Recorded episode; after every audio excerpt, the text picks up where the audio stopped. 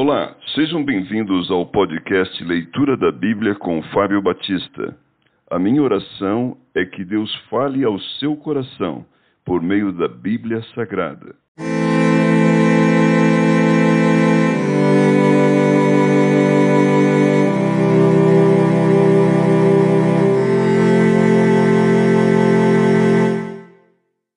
Segunda Coríntios capítulo 9 Instruções de Paulo em referência à grande coleta. Ora, quanto à assistência a favor dos santos, é desnecessário escrever-vos, porque bem reconheço a vossa presteza, da qual me glorio junto aos macedônios, dizendo que a Acaia está preparada desde o ano passado, e o vosso zelo tem estimulado a muitíssimos.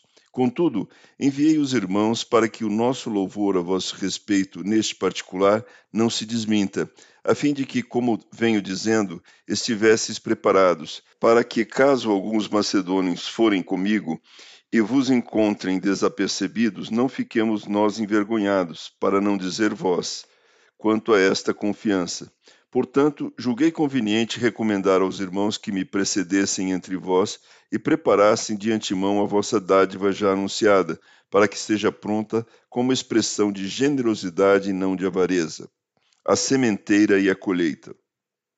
E isto afirmo: aquele que semeia pouco, pouco também ceifará, e o que semeia com fartura, com abundância também ceifará.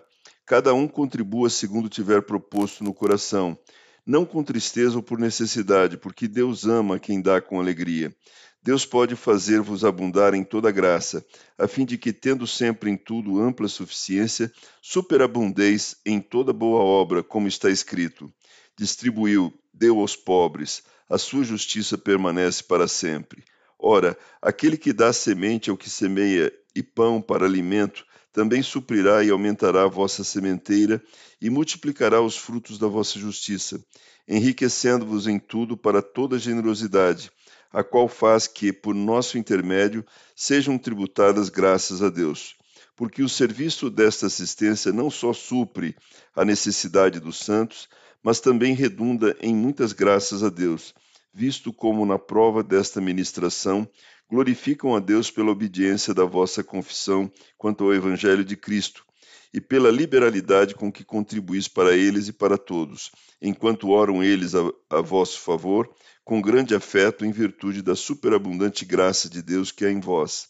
Graças a Deus pelo seu dom inefável.